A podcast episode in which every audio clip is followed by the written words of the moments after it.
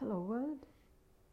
This is Bita Sadanandan, and uh, through this uh, podcast, I intend to just rattle away what I would like to say, what is rather said than uh, uh, thought about a lot and meditated and contemplated. And well, there are some things that's better said than um, not.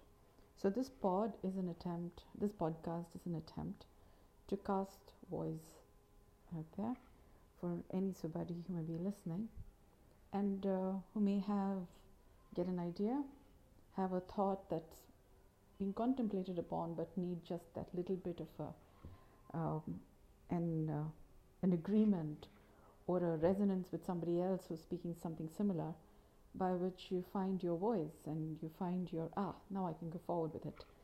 So uh, I, I, intend to just quit just about uh, anything that I think is better worth saying uh, to anybody who may be listening, and I and I hope you enjoy what's there to be said, uh, what's there uh, to be listened in this podcast. Um, thank you for joining me on this soundful journey. Um, the best is yet to be, you see. The best is in the making. Um, clearly, I'm work in progress.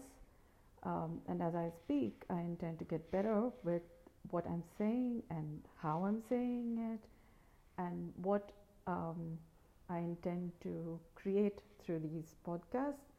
Well, which basically is at least to make the world a better place to live in, have um, um, non-violence, peace, and harmony, be the experience, experience rest and health, um, better quality of health and life care, um, better quality of health, life, and wealth. So, um, welcome to my podcast. Thank you for listening.